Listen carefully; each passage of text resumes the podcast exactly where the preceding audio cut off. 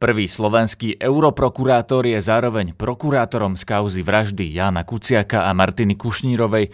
Juraja Novockého sme sa pýtali, či pri oslobodení Kočnera a Žužovej na prvom stupni pochybil súd alebo prokuratúra. Súd podľa nášho názoru nesprávne a v niektorých momentoch možno aj v rozpore so základami logiky odmietol tieto dôkazy vykonať. Dozviete sa tiež, aké má očakávania od budúcotýždňového pojednávania na Najvyššom súde. Pokiaľ naozaj bude prihliadať aj na súvisiace dôkazy, tak tú výpoveď posúdil inak. Takže v podstate môže Najvyšší súd prikázať špecializovanému, aby znova a inak vyhodnotil výpoveď Zoltana Andruškova. V spojitosti s inými dôkazmi áno. Ale aj čo už vyšetruje a ako bude na Slovensku pôsobiť nová Európska prokuratúra, s neoprávneným poberaním napríklad e, agrodotácií, čo je relatívne bežný prípad, ale aj s korupciou. A aj ako sa pozerá na výroky politikov, ktorí útočia na prokurátorov zo špeciálnej prokuratúry, kde predtým pôsobil? S tzv. kajúcnikmi. Hneď na začiatku sme im povedali, chceme od vás, aby ste nám povedali pravdu a povedali ste nám ju hneď teraz. Dobré ráno, je piatok 11. júna, moje meno je Peter Hanák. Ráno nahlas. Ranný podcast z pravodajského portálu Aktuality.sk. V tejto chvíli som v spojení s prokurátorom Európskej prokuratúry za Slovensko, pánom Jurajom Novockým. Dobrý deň. Dobrý deň, prajem. Pán Novocký, vy ste boli aj prokurátorom v kauze e, vraždy Jana Kuciaka a Martiny Kušnírovej. Tam sa schyluje k odvolaciemu konaniu, ktoré bude už v útorok. Vy ste vlastne ako prokurátor buď neuniesli to dôkazné bremeno, keďže Kočner a Žužová boli oslobodený, alebo pochybil súd. Ako to bolo podľa vás? Spravili ste teda nedostatočnú prácu s tým dokazovaním, alebo spravil chybu špecializovaný trestný súd? Ak teda si myslíme, že Kočnara Žužová sú vinní, čo z toho, čo ste vy napísali do tej obžaloby vyplýva, že si to myslíte? Predovšetkým musím zdôrazniť, že zatiaľ nemáme pravoplatné rozhodnutie súdu. Máme tu rozhodnutie prvostupňového súdu, ktorý áno, tak ako ste správne povedali, rozhodol o nevine dvoch obžalovaných a vec bude posudovať Najvyšší súd Slovenskej republiky ako odvolací súd. Takže je skutočne predčasné hovoriť o tom, kto spravil alebo nespravil chybu. Za mňa a vlastne za všetkých, ktorých sa na tejto trestnej veci podielali na strane vyšetrovateľov, môžem povedať, že sme urobili všetko, čo sme mohli, čo sme reálne mali k dispozícii a nemyslím si, že by z našej strany bolo niečo opomenuté, že by sme nejaký dôkaz nezabezpečili alebo aspoň v tomto smere nevykonali príslušné úsilie. No dobré, ale súd niektoré tie dôkazy odmietol vykonať. Čím si to vysvetľujete? To je vlastne vec, na ktorú poukázal aj môj kolega e, magister Turan v podanom odvolaní, že súd podľa nášho názoru nesprávne a v niektorých momentoch možno aj v rozpore so základami logiky odmietol tieto dôkazy vykonať. Toho sa vlastne domáha v podanom odvolaní, aby Najvyšší súd dôsledne preskúmal tieto skutočnosti a vec vrátil na opätovné prejednanie, aby aj tieto dôkazy mohli byť v konaní vykonané a následne potom aj rozhodnutie podľa nášho názoru by bolo iné, ako bolo prijaté. Čo to znamená, keď hovoríte, že súd v Pezinku postupoval v rozpore so základmi logiky? Ako si to máme vysvetliť?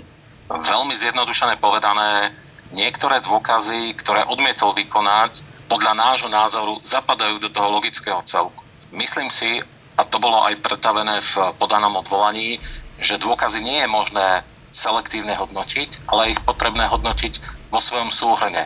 Nie je možné zamerať sa na jeden dôkaz, ten sám o sebe vyhodnotiť ako nesprávny alebo nezákonný, nedostatočný a následne potom spochybniť celé dokazovanie ako celok.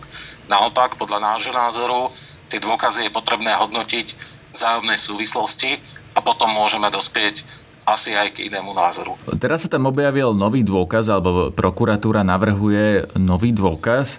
A to je posudok z Filozofickej fakulty, ktorý má vykladať, akým spôsobom vlastne prebiehala tá komunikácia v tríme medzi Kočnerom a Žužovou. Prečo až teraz? Prečo až pri odvolacom konaní nebolo treba tento dôkaz zabezpečiť už skôr, aby teda súd si mohol tú komunikáciu nejakým spôsobom vyložiť a interpretovať už skôr?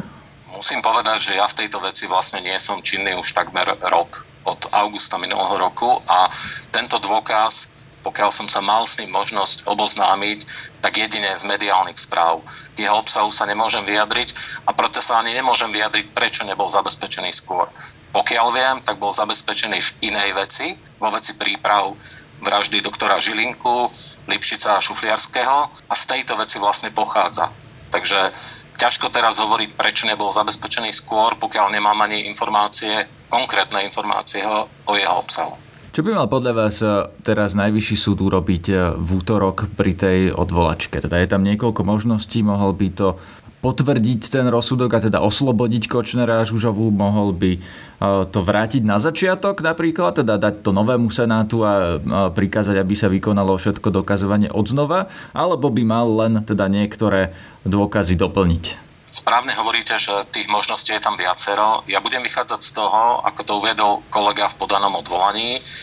Jeho návrh smeruje k tomu, aby bol potvrdený rozsudok, respektíve bol uložený vyšší trest v prípade e, obžalovaného Saboa, ktorému navrhuje uložiť doživotný trest odňatia slobody a v prípade ďalších dvoch spoluobžalovaných, teda obžalovaného Kočnera a obžalovanej Žužovej, vo vzťahu k týmto dvom navrhol, aby vec bola vrátená špecializovanému súdu na opätovné prejednanie a najmä na vykonanie tých dôkazov, ktoré boli odmietnuté alebo neboli vykonané v tom prvotnom konaní.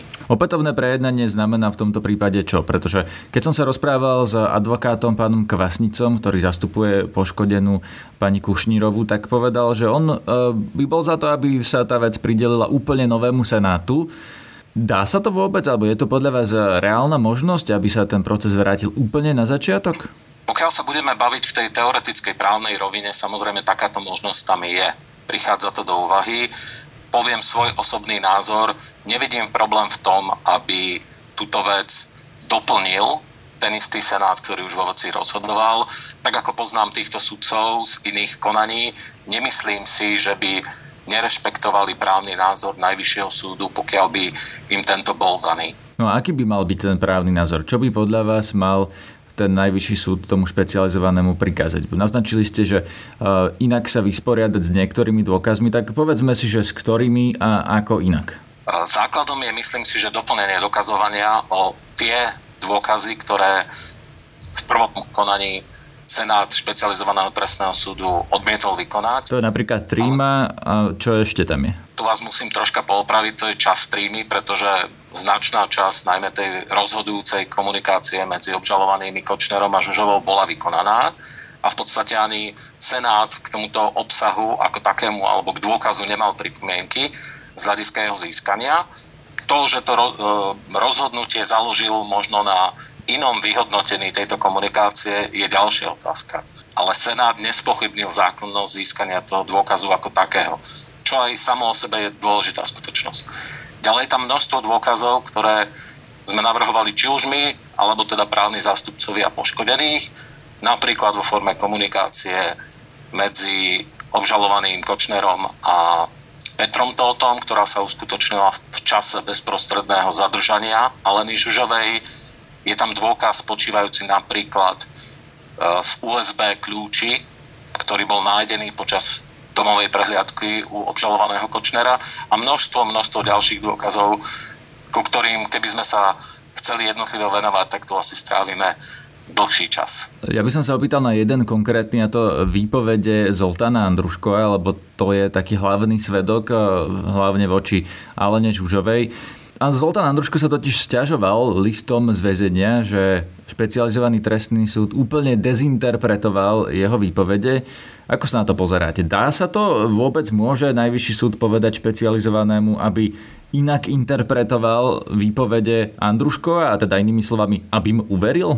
Z teoretického hľadiska áno, je to možné, najmä s poukazom na to, že aj podľa nášho názoru Senát špecializovaného trestného súdu tú výpoveď nehodnotil v súlade s inými dôkazmi, ktoré boli z tejto veci zabezpečené, ale zameral sa na výpoveď ako takú. To je podľa mňa ten nesprávny prvok v rozhodovacej činnosti špecializovaného trestného súdu, Senátu, ktorý v tejto veci rozhodoval.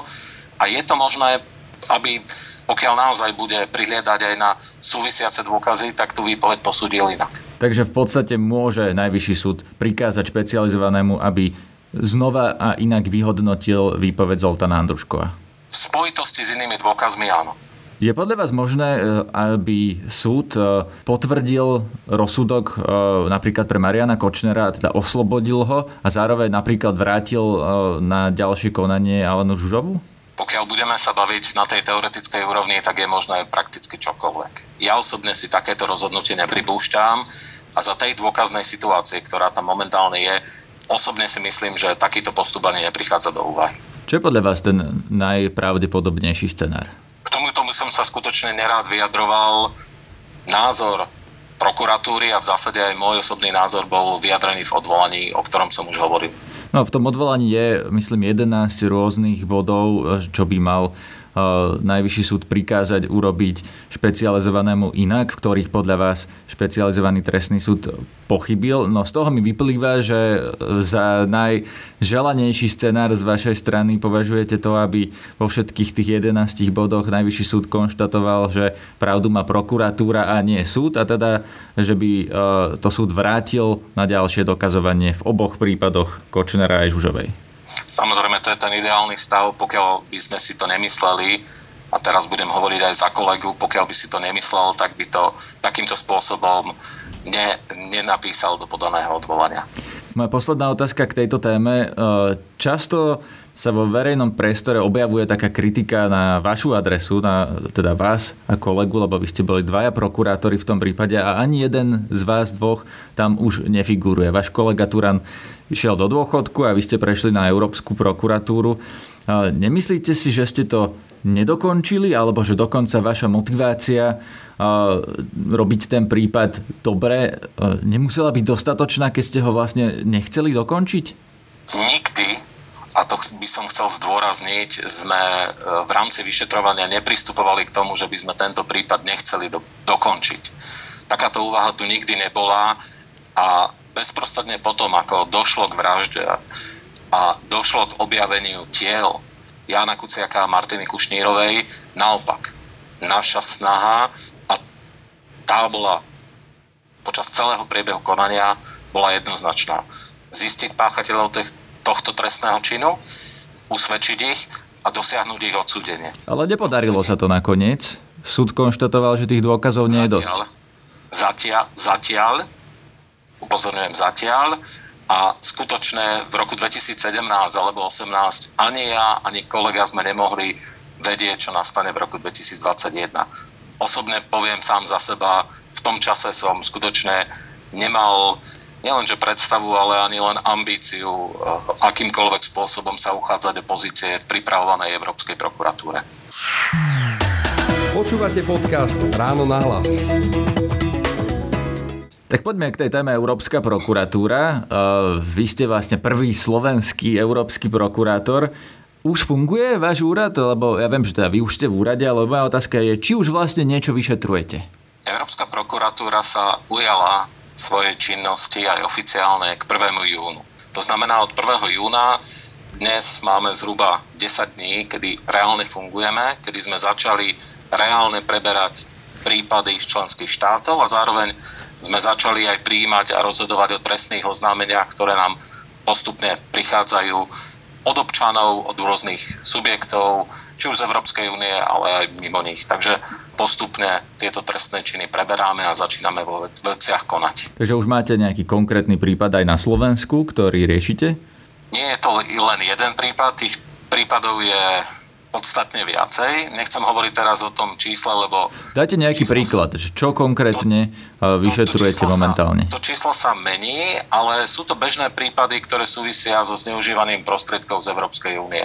Či už e, s neoprávneným poberaním napríklad e, agrodotácií, čo je relatívne bežný prípad, ale aj s korupciou, ktorá je s tým súvisiaca sú to ďalej prípady zo zneužívania európskych e, financií pri rôznych investičných akciách.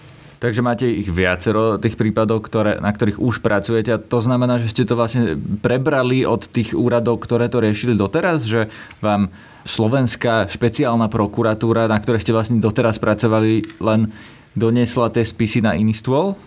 Veľmi zjednodušené povedané, áno, preberáme najmä spisy z eh, Národnej prokuratúry, ale popri tom máme aj ďalšiu skupinu, teraz by som to povedal zhruba zatiaľ polovičku oznámení, nových oznámení, o ktorých napríklad Slovenská prokuratúra ešte ani nekonala. Takže to sú tie nové veci, ktoré nám pribudli, o ktorých budeme my prví, ktorí budeme rozhodovať. Čo napríklad to je? Ako si to môže bežný poslucháč predstaviť, keď vy ste doteraz hovorili o agrodotáciách, tie sa vyšetrovali, vieme, že už máme niekoľkých ľudí vo väzbe e, za tieto veci. Čo nové e, budete vyšetrovať? Čo ešte slovenské úrady nevyšetrovali? Typovo sú to rovnaké trestné veci ako tie, ktoré robila Slovenská prokuratúra, ale sú to veci, o ktorých Zatiaľ nebolo podané žiadne trestné oznámenie, alebo Slovenská prokuratúra orgány činné v trestnom konaní nevedeli. Čiže z tohto hľadiska sú to nové veci. Typovo sú to presne rovnaké, ako doteraz riešili, ale na základe oznámenia napríklad z OLAFu, ktoré, ktoré dostávame, alebo od iných fyzických či právnických osôb, tak o týchto začíname konať. Takže nejaké ďalšie agrodotačné podvody nejaké ďalšie eurofondové podvody. Toto sú veci, ktoré teraz vlastne e, sa ukážu? Veľmi zjednodušene povedané áno. Je to predovšetkým oblasť e, dotácií poskytovaných z rozpočtu Európskej únie, ale zároveň máme kompetenciu konať aj o ďalších trestných veciach, ktoré súvisia s tou príjmovou stránkou rozpočtu Európskej únie, čo sú veľmi rozsiahle podvody z DPH s cezhraničným charakterom alebo podvody na strane colnej. V tejto oblasti skutočne, hoci by sa to nezdalo, ale tých prípadov je relatívne veľa. Vo viacerých spolupracujeme aj s našimi kolegmi z iných členských štátov, takže tej práce bude určite množstvo. No ako si to máme v praxi predstaviť? To znamená, že slovenská policia niečo odhalí a dá to na stôl vám, alebo naopak vy iniciatívne budete preverovať e, všetky nejaké eurofondové schémy e, a prídete na to, že tam je nejaký podvod, alebo ako sa vlastne na také niečo príde?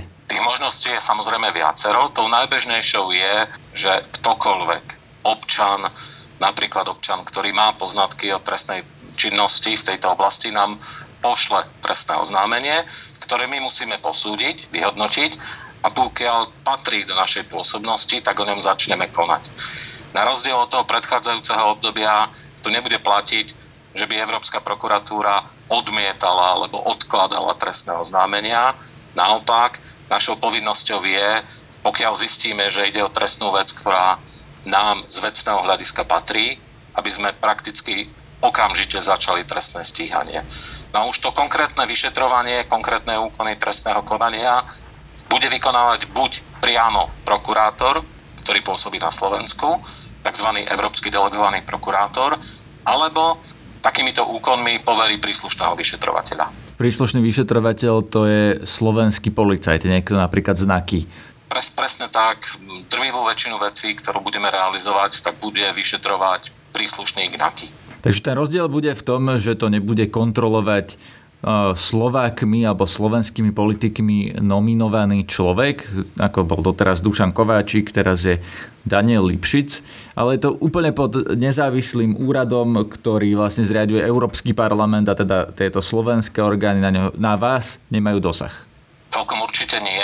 Dokonca tá objektivita pri rozhodovaní je zabezpečená aj tým, že napríklad ja v pozícii Európskeho prokurátora rozhodnem o tom, ktorý ten konkrétny Európsky delegovaný prokurátor dostane konkrétnu vec na začiatku, ale už samotný spôsob vybavenia o tom rozhodne v rámci Európskej prokuratúry samostatný orgán, tzv. stála komora, zložená z troch prokurátorov, e, v ktorej ja nemôžem sedieť, nemôžem byť účastný. Čiže napríklad O veci zo Slovenska rozhodne stála komora v zložení prokurátora z Talianska, Belgická a Holandska. Tí posúdia, či vecne tá vec je napríklad na zastavenie, alebo naopak na podanie obžaloby, alebo na akékoľvek iné rozhodnutia. Takže ak e, bude chcieť napríklad prokurátor na Slovensku, teda tento európsky prokurátor delegovaný na Slovensku zastaviť trestné konanie, tak ako vieme e, v, z prípadov Dušana Kováčika, že viac ako 60 ich bolo zastavených, tak to vlastne nebude môcť urobiť, pokiaľ mu to neschválili trojca európskych prokurátorov z iných krajín.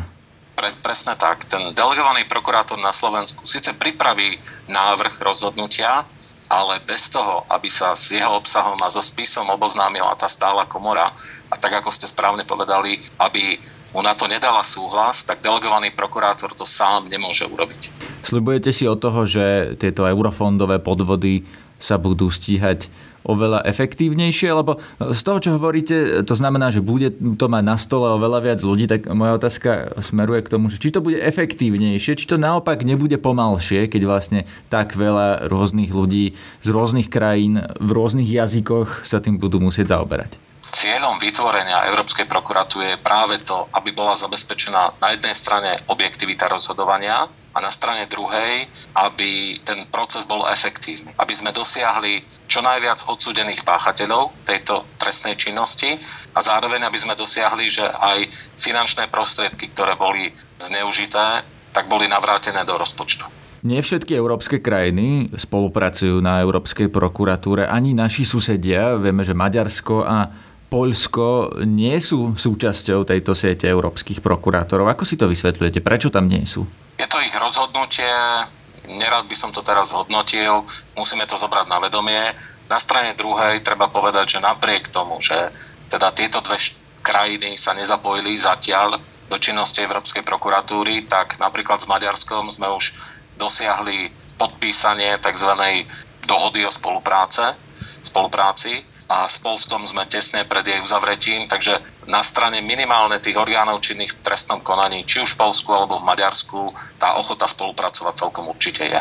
Ja som počul názor jedného analytika, ktorý hovorí, že v podstate Maďarsko a Polsko nemajú záujem na tom, aby e, Európa vyšetrovala ich pridelovanie týchto e, dotácií alebo eurofondov. Možno aj preto, že to ide nejakým spriazneným skupinám, e, skupinám spriazneným s vládnymi stranami. Vidíte tam aj vy takúto motiváciu? Úprimne povedané, o zapojení či nezapojení sa toho konkrétneho štátu do činnosti Európskej prokuratúry rozhodujú politici, vláda z pravidla je to vždy politické rozhodnutie. Aké dôvody viedli maďarskú vládu alebo polskú vládu k tomu, že sa rozhodli zatiaľ nezapojiť, o tom by som nechcel špekulovať. Mohla by sa aj slovenská vláda jedného dňa nie že nezapojiť, ale odpojiť, teda keby e, sa vláda rozhodla, že chce pridelovať eurofondy svojim spriazneným ľuďom, e, mohla by jednoducho zrušiť našu účasť v Európskej prokuratúre? Osobne si takýto postup neviem predstaviť a myslím si, že ani právne momentálne to nie je možné. Takže je to niečo, keď... z čoho sa už nedá vycúvať? Raz, keď sme sa rozhodli zapojiť do činnosti Európskej prokuratúry, musíme v rámci nej fungovať a musíme plniť tie úlohy, ktoré nám boli zverené. A je tá Európska prokuratúra garanciou, že sa to nestane, že nepôjdu opäť peniaze našim ľuďom? Z mojej pozície môžem povedať, že budeme robiť všetko preto, aby boli vytvorené podmienky preto, aby ak aj dôjde k zneužitiu európskych financií, tak aby tieto trestné činy boli odhalené a páchatelia potrestaní. Kto by boli tí páchatelia, prosím vás, v tomto prípade? Že predstavme si, že nejaké ministerstvo prideli eurofondy nejakému spriaznenému oligarchovi. Kto je v takom prípade páchateľ? Vždy treba posudzovať každú vec individuálne a je rozdiel, ak niekto nesplní podmienky hneď na začiatku a napriek tomu dostane finančné prostriedky a potom môžeme sa baviť o zodpovednosti jednak toho, kto prideľoval tie prostriedky a samozrejme aj toho, ktorý o tie peniaze žiadal a dostal ich. Takže nejaký úradník alebo politik alebo tá firma alebo kto? Všetci, ktorí sa na tej trestnej činnosti podielali. Čo minister Čiže napríklad? To, pokiaľ minister napríklad e, rozhodol o tom, že budú peniaze pridelené právnickej osobe, firme, ktorá nesplňa podmienky, tak celkom určite aj on bude zodpovedný. Počúvate podcast Ráno na hlas. Ešte by som sa vás opýtal na súčasné dianie e, na špeciálnej prokuratúre, pretože tá je ostro kritizovaná najmä zo strany opozície, Robert Fico, ale aj strana Hlas, alebo dokonca aj koaličná strana Smerodina. Hovoria, že sú tam spolitizovaní prokurátori, ktorí prekračujú svoje kompetencie, koordinujú svoj postup s vyšetrovateľmi tak, že vlastne nejakým spôsobom inštruovali svetkov. Čo si o tom myslíte? Úprimne hovorím, že v tejto veci som zaujatý, keďže som dlhodobo v 13 rokov takmer pôsobil na úrade špeciálnej prokuratúre, prokuratúry a či už priamo tých prokurátorov, alebo aj konkrétnych vyšetrovateľov veľmi dobre poznám zo svojej činnosti. Spoločne sme odhaľovali tie najzávažnejšie prípady organizovaného zločinu, zločineckých štruktúr, z ktorých množstvo páchateľov bolo medzičasom odsudených a osobne si neviem predstaviť, že by postupovali či už vyšetrovateľi alebo prokurátori v rozpore s tým, čo sme tu 13 rokov presadzovali. Jedna zo zásad, pokiaľ hovoríme napríklad o kontakte s tzv. kajúcnikmi, je, že hneď na začiatku sme im povedali, chceme od vás, aby ste nám povedali pravdu, to, čo ste sami vnímali a povedali ste nám ju hneď teraz.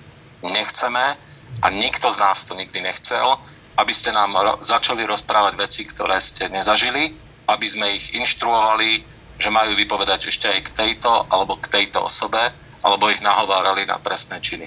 Naozaj neviem si predstaviť, že by v konaní mojich bývalých kolegov alebo vyšetrovateľov došlo k takejto podstatnej zmene a uchýlili sa k takýmto nezákonným praktikám. Tak čo vidíte za tým, že špecializovaná prokuratúra je momentálne takto vo veľkom kritizovaná? Neprináleží mi hodnotiť e, motiváciu ľudí, ktorí takýmto spôsobom sa vyjadrujú.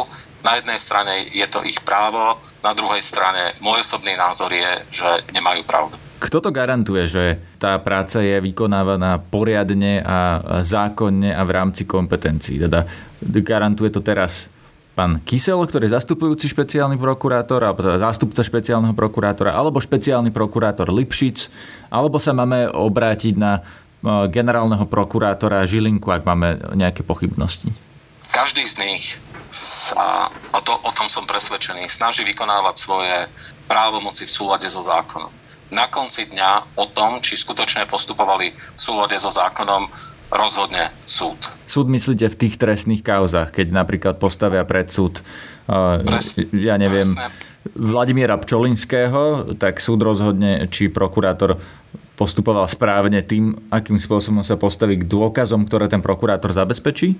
Presne tak. E, z toho, čo vnímam a to, čo viem, je, že viacero tých trestných vecí, e, na ktoré niektorí politici posud- e, poukazujú, končí vo forme obžaloby na špecializovanom trestnom súde. Takže aj verejnosť o chvíľku bude mať možnosť sa oboznámiť s tými dôkazmi, ktoré boli zabezpečené a prípadne posúdiť, či skutočne tam boli nejaké dôkazy proti konkrétnym osobám o tom, že sa dopustili trestnej činnosti. A samozrejme, pokiaľ súd rozhodne o vine, tak aj to bude dôkaz o tom, že tí konkrétni prokurátori alebo vyšetrovateľia postupovali v súlade so zákonom. Téme vraždy Jana Kuciaka a Martiny Kušnírovej sa budeme v našich podcastoch a spravodajstve aktualit venovať aj väčšinu budúceho týždňa. Počúvajte aj naše ďalšie podcasty, napríklad sobotný podcast Múzeum, tento raz o histórii Nemcov v Bratislave, ale napríklad aj technologický podcast Share o novinkách pre užívateľov zariadení od Apple, športový podcast o našich futbalistoch na majstrovstvách Európy alebo náš večerný podcast Aktuality na hlas o najaktuálnejších témach dňa.